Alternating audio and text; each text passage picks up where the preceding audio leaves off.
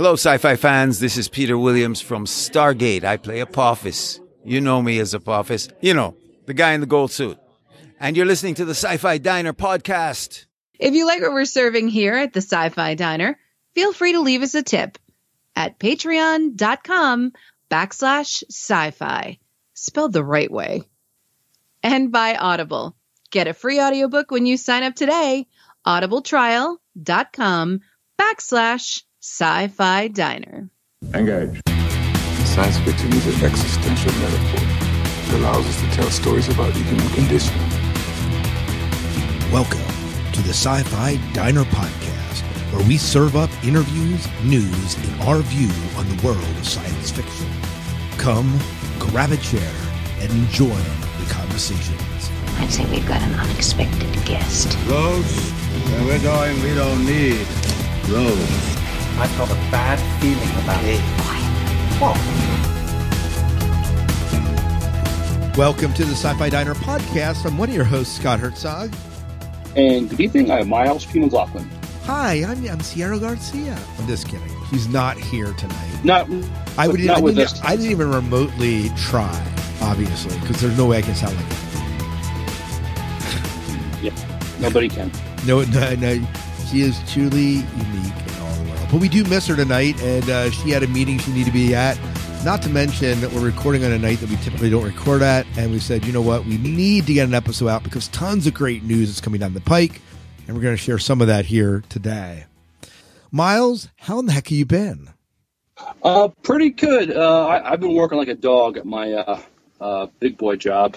So, um, but uh, so I'm just trying to maintain my sanity, and science fiction is helping to do that for me. Oh, good, good. Well, you need something to keep you sane, and uh, I guess they let the dog out. Ha ha ha ha. You're Uh, you funny guy. Yeah, not, not not really, but oh well, oh well.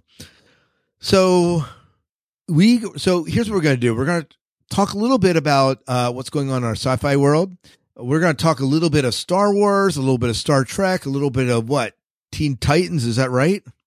Yeah, so we have a, a Teen Titans uh, trailer. And Aquaman. I like that. Yeah.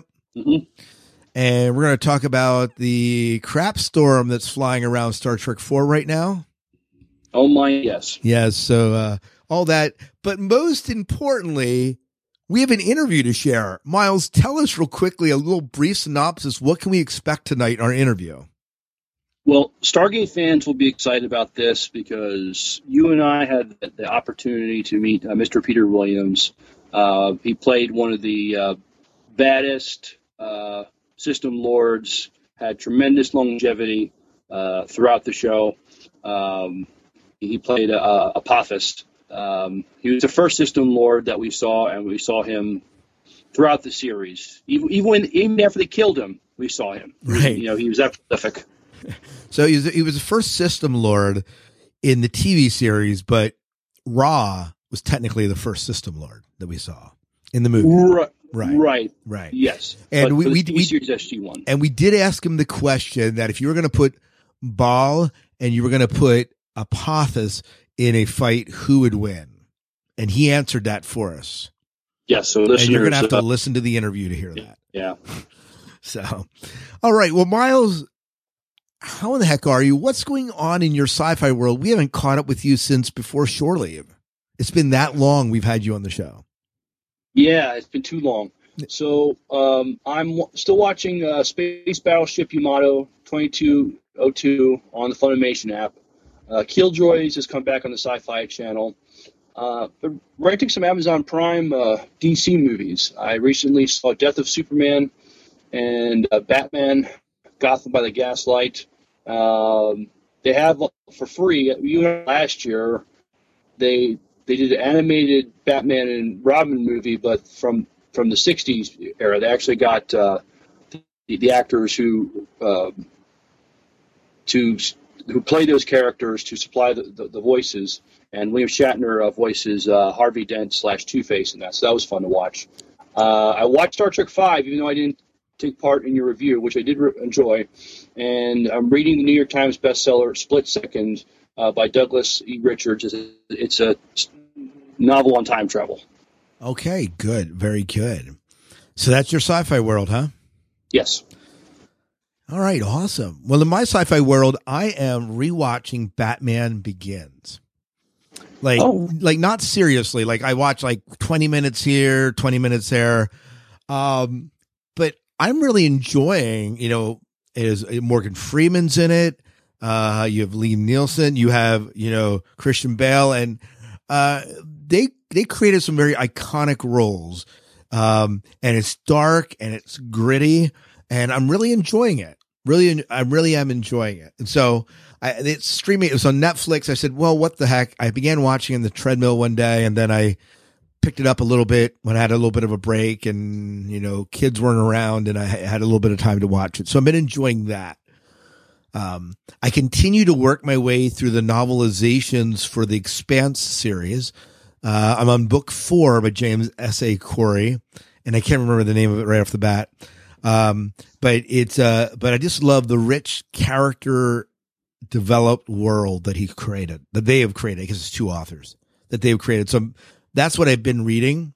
And then the only other thing I've really been watching is I've been watching the uh, Doctor Who with my son, and we're almost through the Matt Smith era of Oh. Doctor Who. So we're working, we're, we're continuing to work a way forward and thoroughly, thoroughly enjoying the process. So Nice. Yep. yeah. So it's uh, it's it's really it's really good. It's really well. We're really excited about it. So, uh, so that's really that's really my sci-fi world. You know, school started back up, uh, so that's that's keeping me busy and helping the kids adjust, and you know, kind of trying to work with that is also it's also keeping keeping us busy. So, Mhm. so it happened.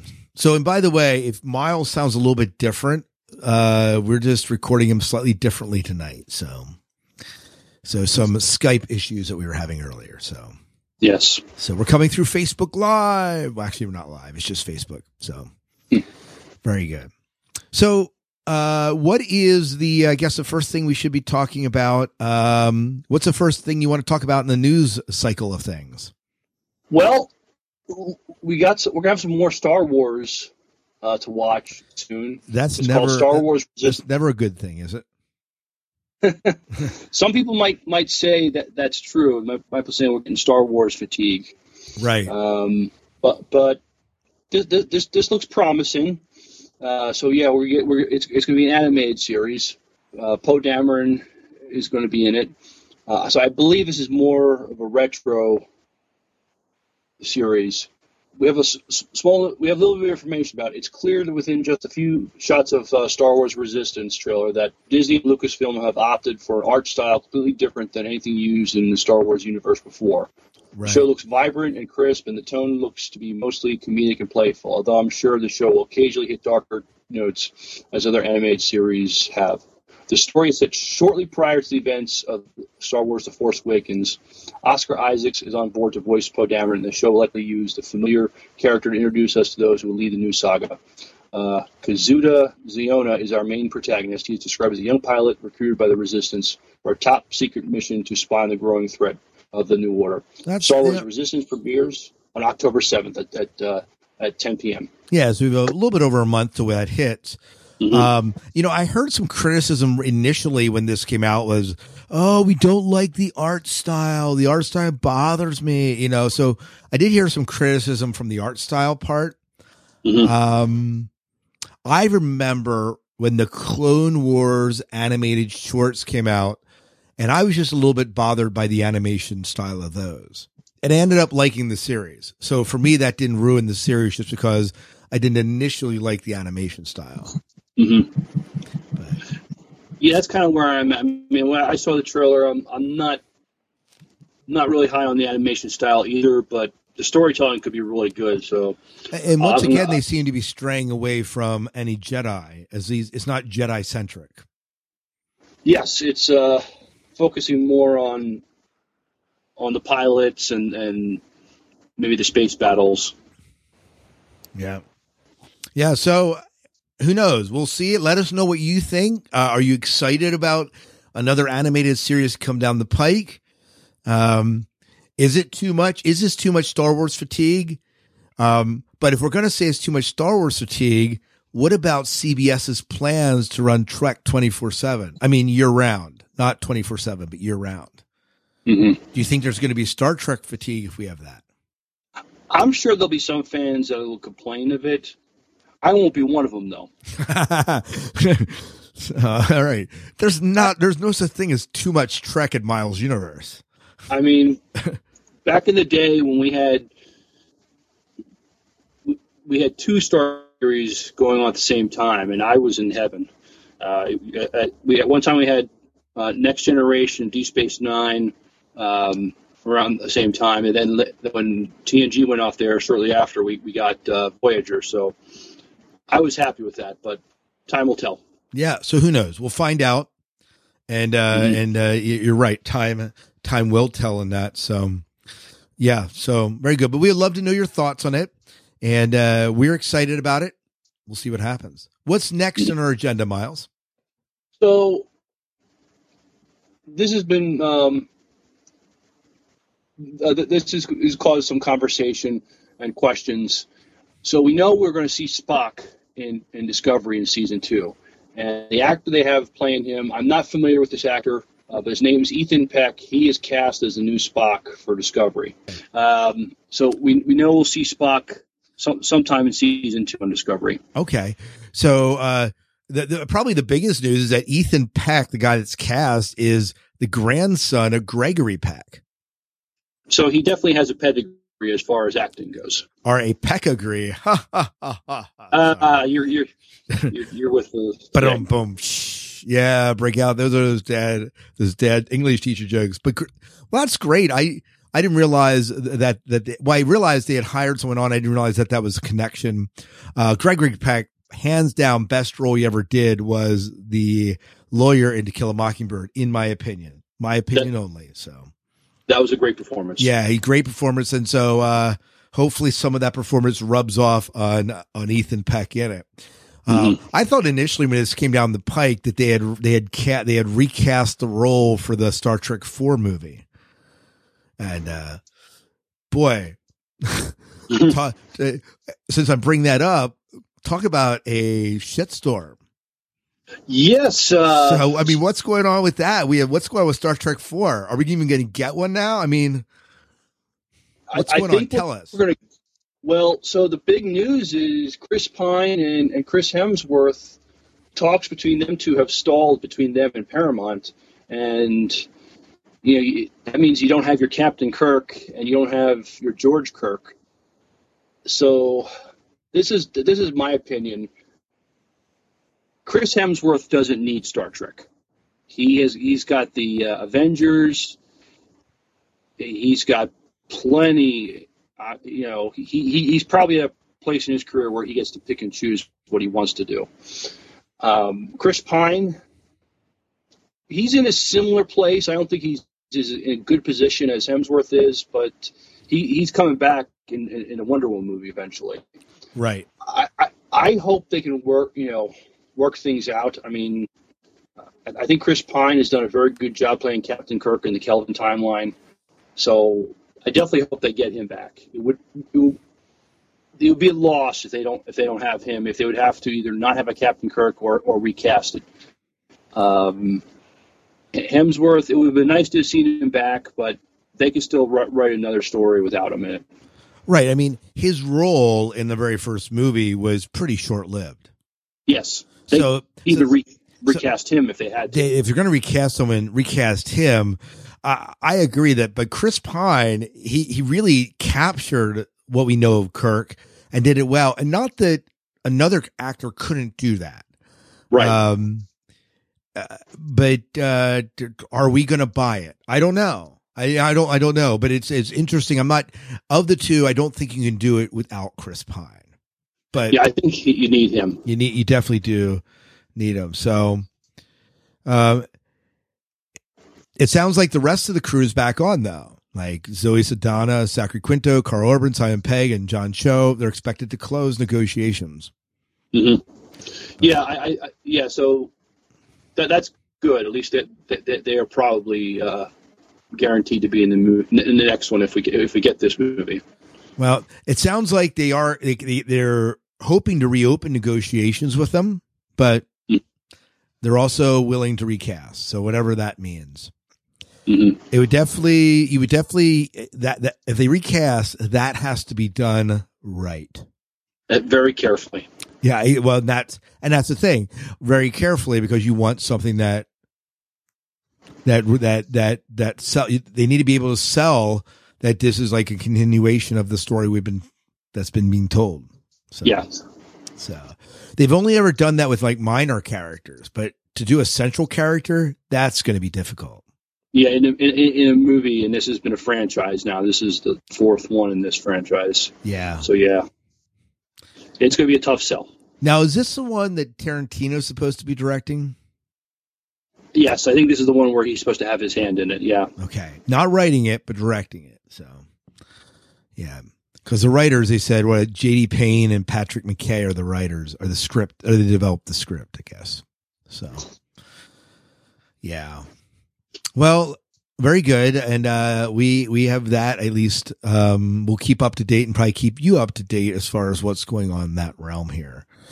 Um, Teen Titans. What happens with uh we have this Teen Titans or this I guess not Teen Titans but Titans uh debut trailer uh doesn't like Batman is that is that right?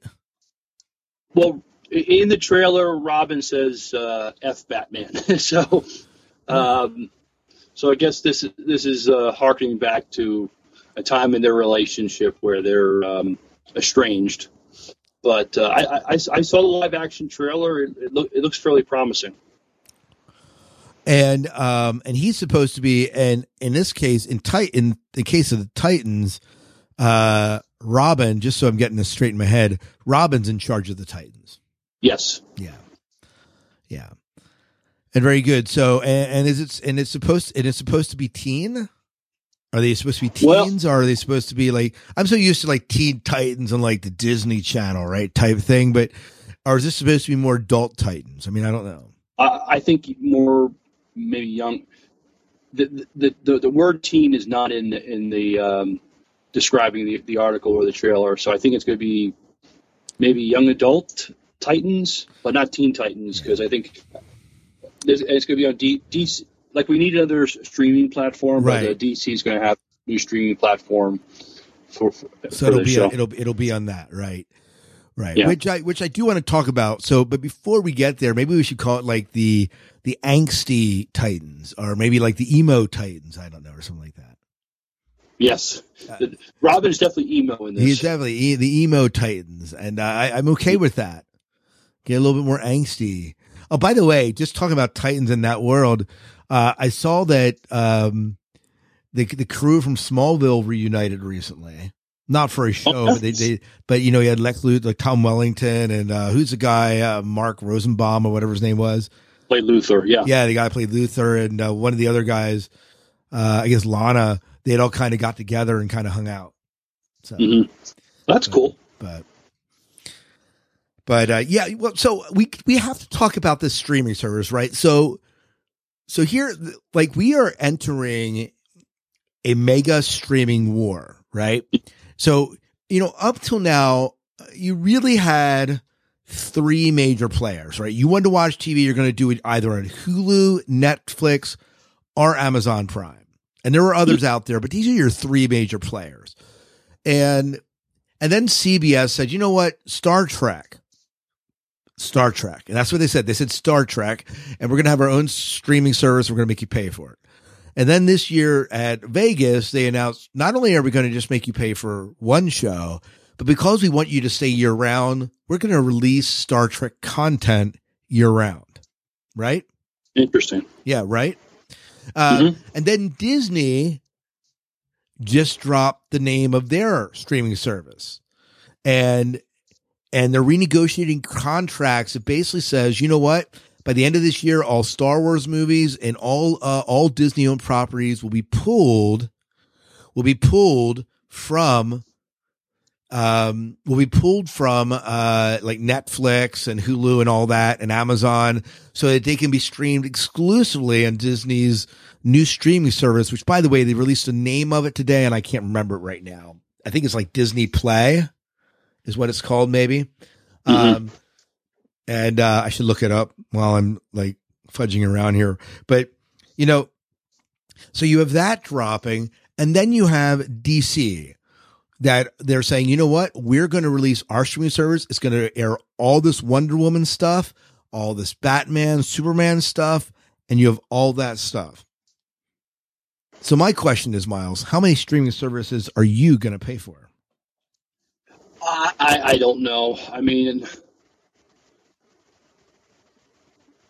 maybe I wouldn't need Netflix as much if if, if some of the stuff I watch on Netflix uh, is going to Disney and, and DC.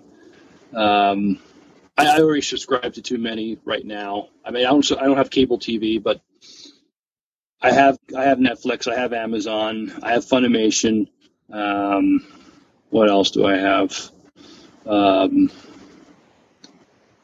I have CBS All Access. So, and there's and, there, and there's there's things I probably want to see on, on Disney and on on the DC one. Maybe I might just do it for a month and just um, check it out, or, or just subscribe for short term to see what I want to see, and then maybe uh, cancel a subscription um, after I'm done.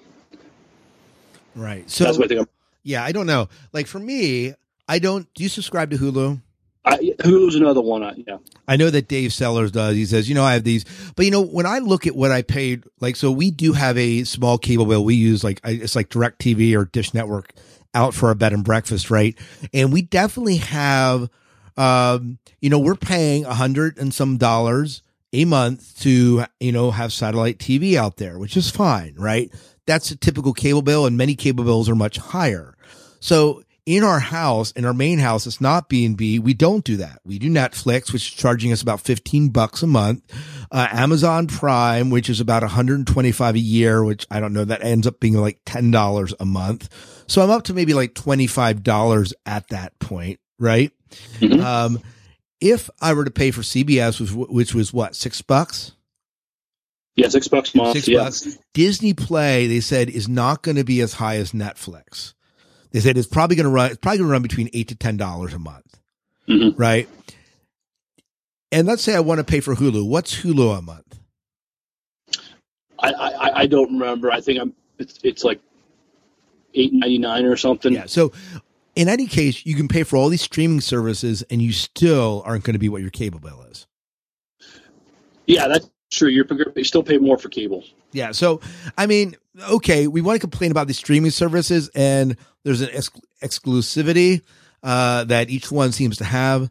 But if you're really into this stuff and you're going to be watching this content, you know, why the hell not? Yeah, I, I mean, when you put it that way, when you're when, when you're going to pay less than you pay for cable, uh, it's still. I guess you're still ahead of the game. You are. So I'm, you know, I would apt to be paid for the Disney. I mean, you have all the Disney movies, you have the Star Wars movies, and uh, you have the Marvel movies, right?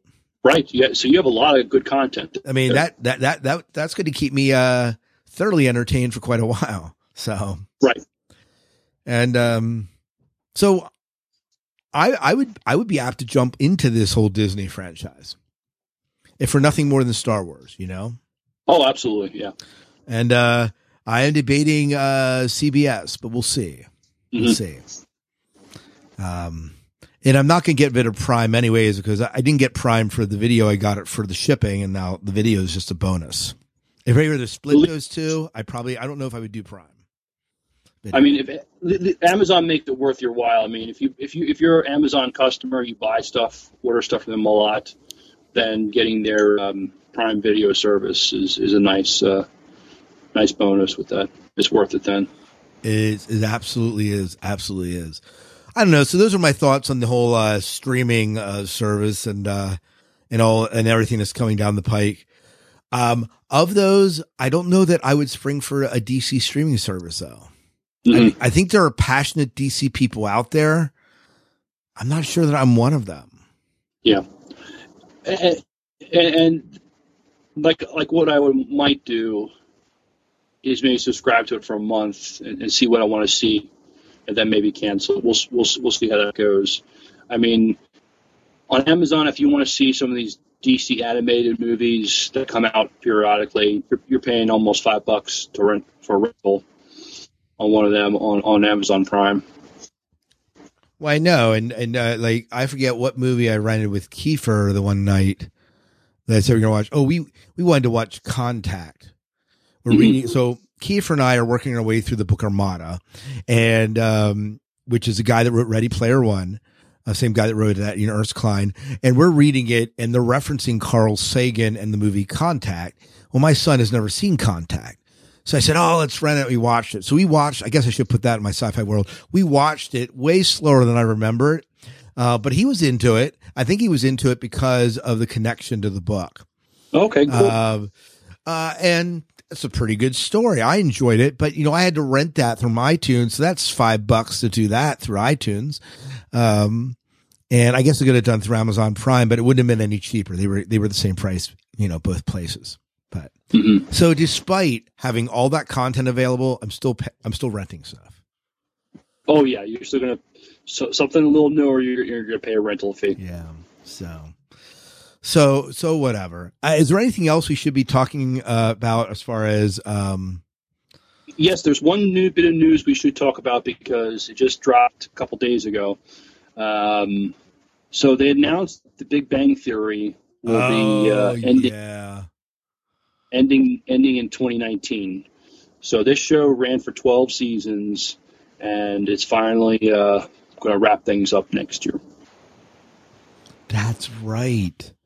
That's right. So they are wrapping up Big Bang Theory. I saw how many seasons did you say it was? 12 seasons.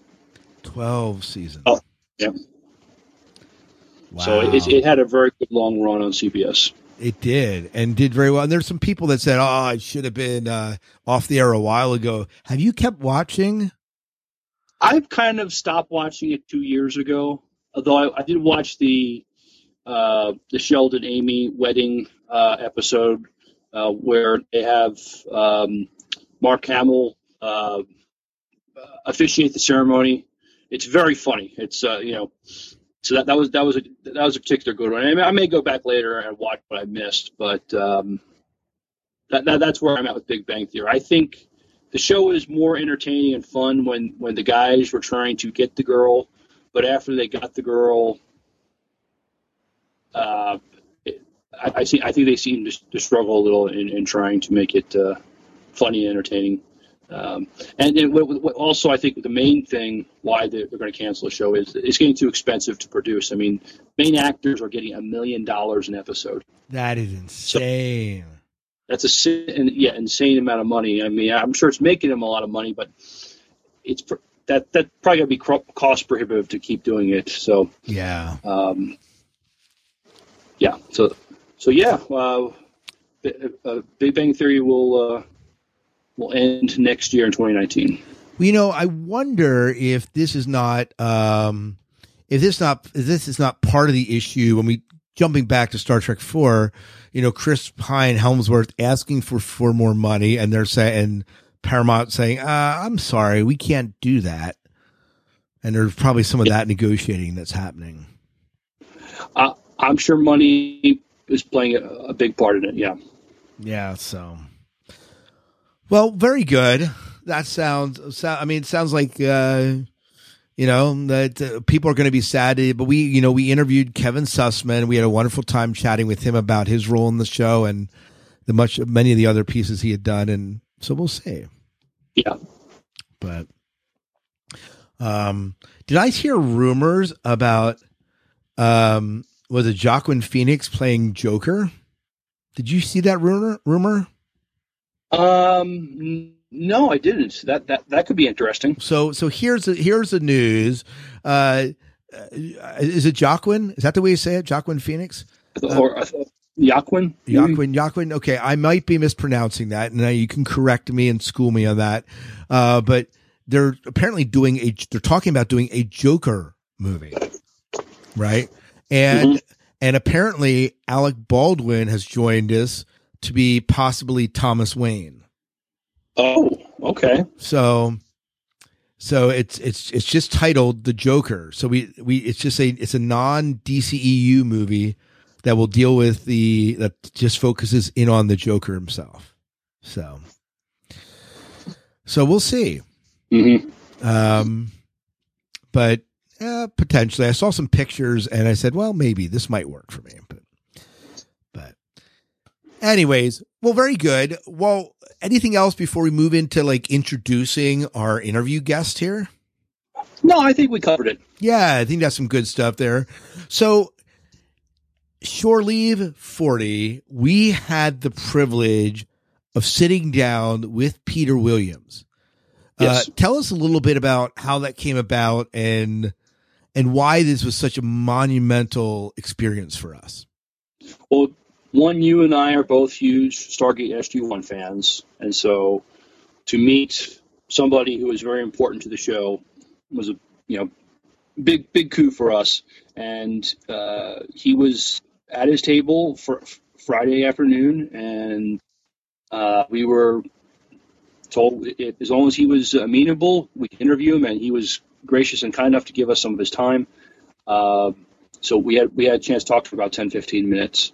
Um, and he did. I, I, I, mispronounced his character's name. I pronounced it Apophis, and he says many people make this mistake, but it's actually Apophis. And he was very kind about it. He's a system lord, so he could have probably fried me on the spot.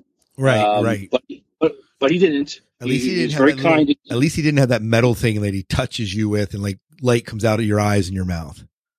Yeah, I mean, there, there's some. I, I remember some scenes where Apophis is uh, Apophis is, is is is torturing somebody, and he, he decided not to do that that day, which I'm grateful for. Yeah. All I remember is his death scene and me feeling so bad for him. Yeah, that was. I mean, he he made you sympathize with him when when his human host was dying, Yeah, absolutely. it, which which is a credit to to his his performance and, and the writing there. Yeah, absolutely. So this was that Shore Leave. We had a chance to chat with him. He gave us a great interview. By the way, if you want to follow him on Twitter, he is under actual Apophis. So A P O P H I S, actual Apophis. And um and so make sure you follow him and uh and uh we'll go from there. As we said, he does talk about if you were going to do a throwdown between Baal and Apophis, who would win? He's going to tell you his answer when you listen to the interview. We had a phenomenal time chatting with him. Anything else before we share the interview? Uh, no, well, listeners, hope you uh, enjoy his conversation with Peter Williams. Scott and I certainly did. Yeah, absolutely. Apophis, Kree, Shal talk.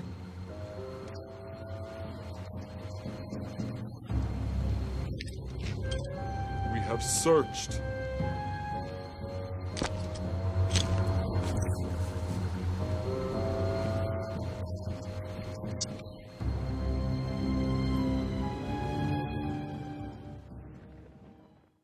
Ladies and gentlemen, we're at Shore Leave 40 and we're hanging out with Mr. Peter Williams. His IMDb page is an impressive list of genre TV shows, movies from the last three decades. However, sci fi fans know and love him best for playing the first major villain and antagonist in the Stargate SG1 TV series and the Stargate movie uh, Stargate Continuum. Mr. Williams, welcome and thank you for taking time to talk with us in the Sci Fi Diner podcast.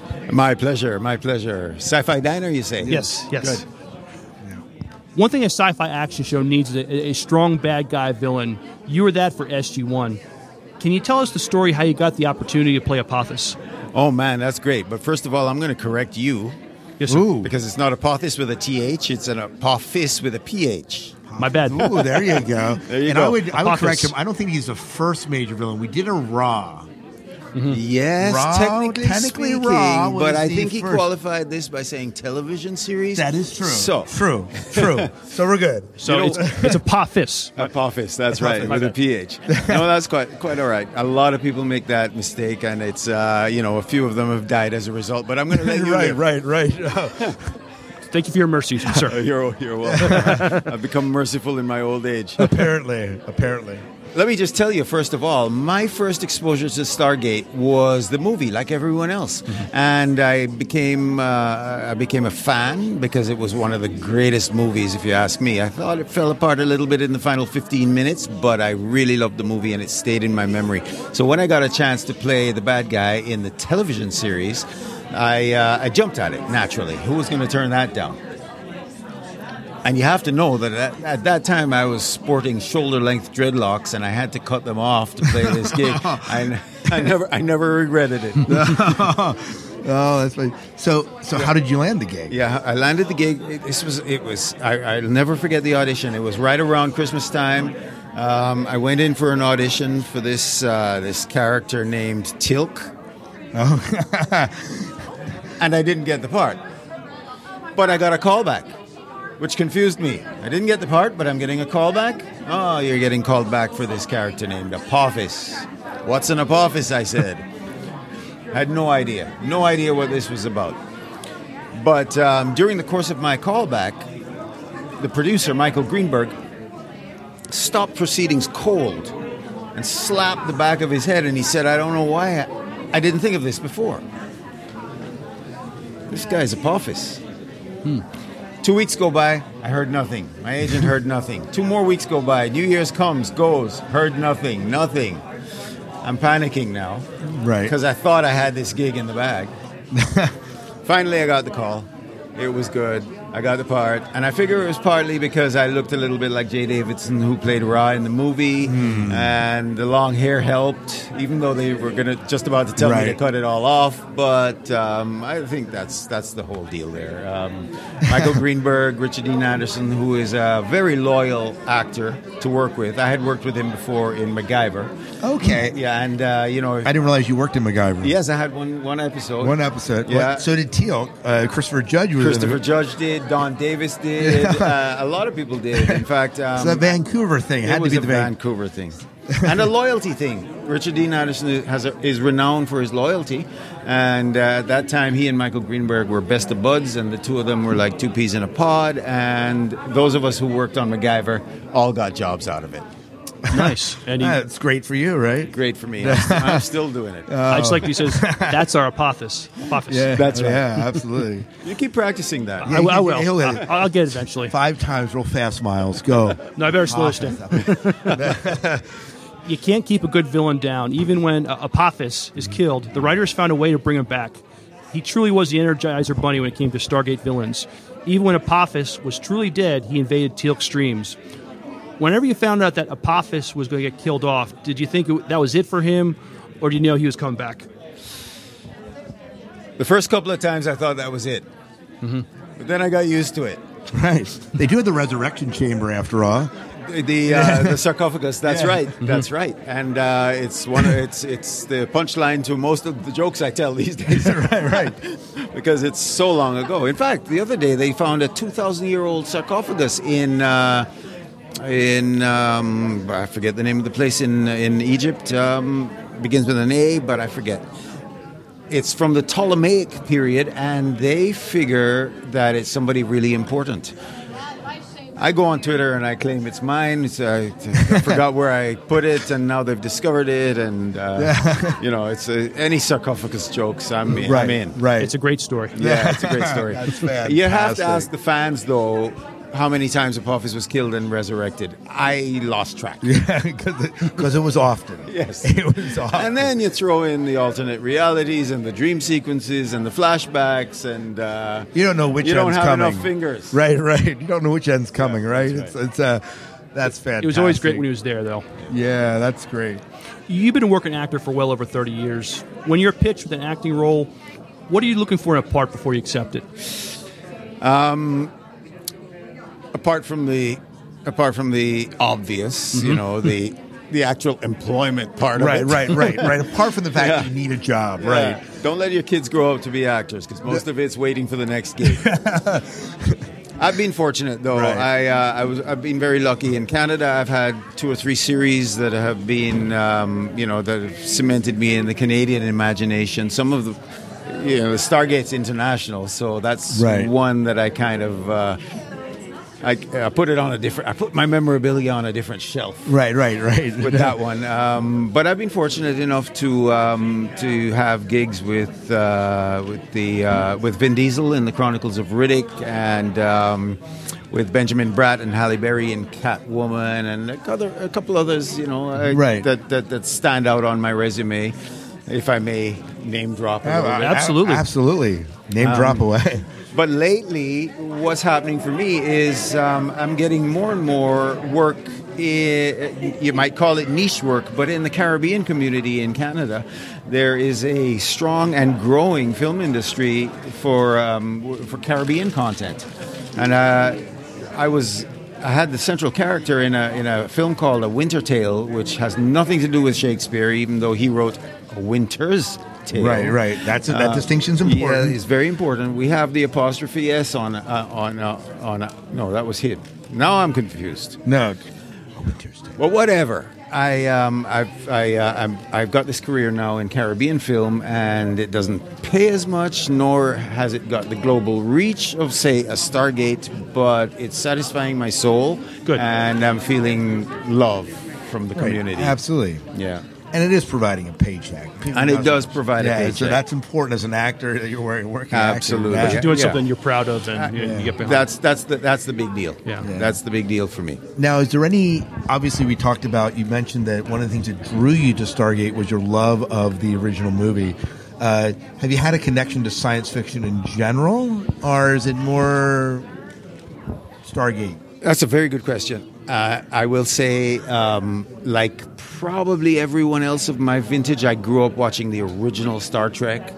And this weekend, I'm proud to say I'm going to complete my set by meeting William Shatner because I've met all the others nice. at some point or the or, or the other. Um, so completing the set is important. Um, yes, I, I cut my eye teeth on that series. I think it was a great series. I don't want to hear any of the naysayers that I'm reading lately on Twitter about it because it was a it was a, a milestone in my life and uh, I- and many others as well. And I think we are where we are because of things like that. No, absolutely. Um, but I will tell you, I also have an archaeology degree. I did not know that. I went to university in England and I have a geography archaeology joint degree from Nottingham University. That's awesome. I was always interested in things like Egyptology and uh, ancient history. So it was a natural fit for me to have Oh, a yeah, sarcophagus and um, and underlings and Jaffa. Right, right. well, that's great because it plays a little bit into your interests beyond does. just Yeah. acting, science fiction. Right. It- I grew up in Jamaica, and I was a child who um, voraciously devoured National Geographic, and um, the geographical aspect of it and the historical aspect of it shaped my interests. wow, that's Yeah. fantastic. So, um, what's what's on the next uh, next for you? What will you be plugging for you that'll be happening in the future? I'm enjoying doing these conventions and meeting guys like you and doing podcasts. I'm really enjoying traveling and seeing the world. I've been to Australia three times, New Zealand a couple of times, Germany a million times, England. I get to go back there because I studied over there. Um, the conventions are taking up a lot of my time. I'm quite enjoying it because I'm, I'm getting out there. I'm keeping uh, Apophis alive. Apophis. Apophis alive? yes. Um, but next for me is a movie called Hero. Um, it's based on a Caribbean man who was a pilot for the RAF, stayed in England after the war, and became a, uh, a lawyer in burgeoning democracies in Africa. He lived an amazing life, and it's being um, memorialized in this movie called Hero, the film based on the incredible life and times of Ulric Cross. I am not playing Ulric Cross. I am, surprise, surprise, playing the bad guy. Oh, I'm stunned. oh, shocked. Still my heart. Um, Ulric Cross's life is a uh, is a real life with real history. My character is fictionalized, so it's sort of a fic- docu-fiction, and it was inter it was interwoven into the real life story of this man in order to spice it up for the contemporary market. of course. If, you, if you're part of my social media world, you will be bombarded with information about this film, so stay tuned.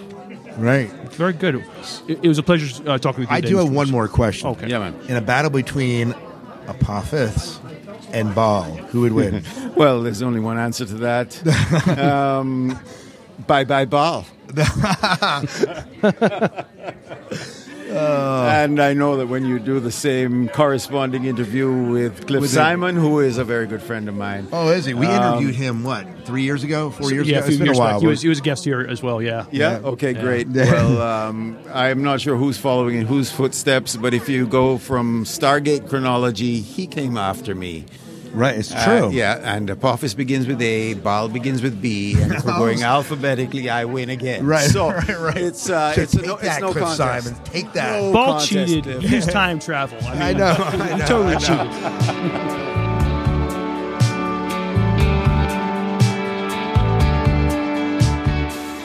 And we are back, Miles. Hope you enjoyed that interview. Uh, any, uh, I believe that's it. Um, what we really should have done is like top five Apophis movie moments, but we don't have those. Mhm. Yeah. We'll have to remember that for, for a future. Next time, uh, or yeah, another time or so. Mhm. But, anyways, um, without further ado, I think that's it. Um, our next recording, we will be recording a review of Star Trek Six. At least that's the plan. We still aren't sure who's going to be joining us yet, but in two weeks, be prepared to join us. And we would love to hear your thoughts and your review. Miles, I know you sent in a review of your own thoughts of Star Trek Five. We're going to throw that in at the end of the show. Is that all right? That's perfectly fine. All right. So Miles was unable to join us because of his big boy job. So we uh he uh sent me an audio clip that we can use a little bit later. So we're going to throw that in at the end of the show so you can get his thoughts on Star Trek 5. What did you think of our interview with Russ? I enjoyed it, um, and I, I loved Russ talking about how he met uh, Aaron Rosenberg and became part of uh, Crazy Eight Press. I mean, it just seemed very serendipitous how Oh, that yeah. all worked out. Well, you know, and, And- and and he looked at Star Trek 5, a movie that for many people was unredeemable and I thought that he there was honor. Like we held that movie with honor despite the fact that it's not everyone's favorite movie. Yeah, it's a flawed movie, but he, he was able to um, mine it for, for some of the some of the interesting ideas it um, it was exploring and, and some great character moments with our, our heroes. Yeah, so make sure you check that out. That was the last podcast we recorded. And Russ Colchamiro, author with Crazy Eight Press, you'll want to check them out as well. Well, Miles, it's been great chatting with you tonight. You too, Scott. Can't wait to see you here in a few weeks and us talking again. And and uh, hopefully we can do this in person again sometime when life settles down a little bit. But I, I, I would love that too. yeah. All right. Well, hope you enjoyed the ride tonight. I believe that's it, Miles. You can take us out of the show. Till next time, good night and good luck. We'll see ya. If you've enjoyed the conversation, the owners of this establishment would love to hear from you. Send your comments and feedback to the Sci Fi Diner Podcast at gmail.com or join our Facebook page at facebook.com slash sci fi diner.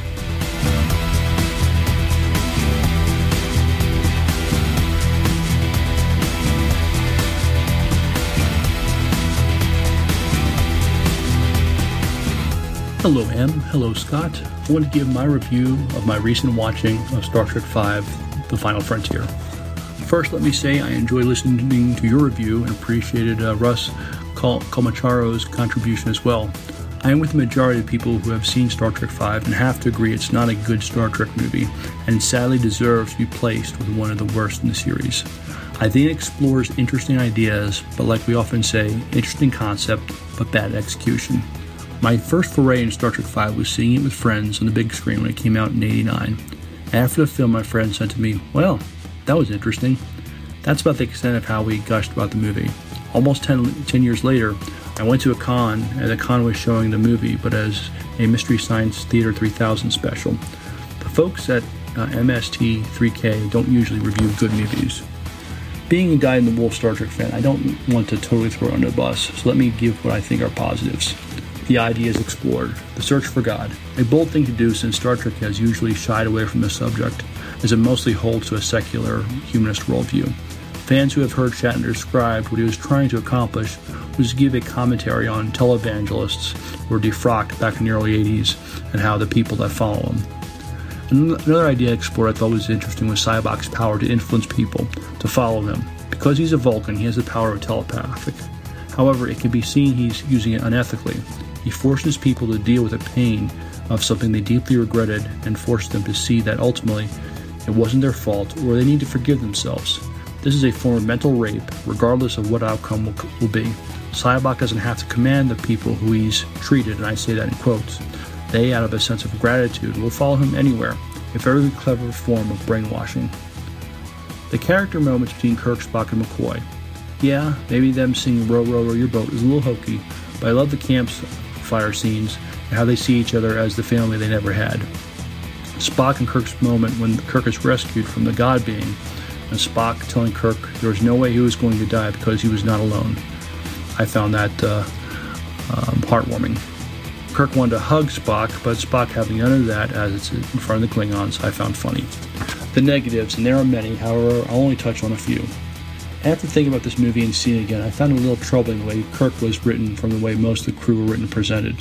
It seemed to me that Shatner was making Kirk more heroic and clear thinking, while the crew fell for a Sybok's spell and needing Kirk to rescue them from themselves. An opportunity should have been made to give the supporting character more time in the sun, so to speak, and not to, to look totally inept while Kirk is the one to rise above it all and save the day. The humor in this film was mostly cheap slapstick, which again I thought made the supporting characters look weak. I have to agree with M's thoughts on Captain Klaa. He was not a very strong character. The little kid in the kiddie pool puffing out his chest was an apt analogy. That was very good, M. I'm pretty sure I could come up with more, but I think that's sufficient. I think this movie was doomed from the start. Not just the weakness of the movie, but also the competition it had back in the summer of 89. This was the same time that the first Batman movie came out, as well as Ghostbusters 2 and Indiana Jones Last Crusade. It's interesting, Star Trek 6 will come out in the fall of, eight, of 91, so maybe the summertime was not a good time to do this movie. So those are my thoughts about Star Trek V The Final Frontier. Till next time, good night and good luck.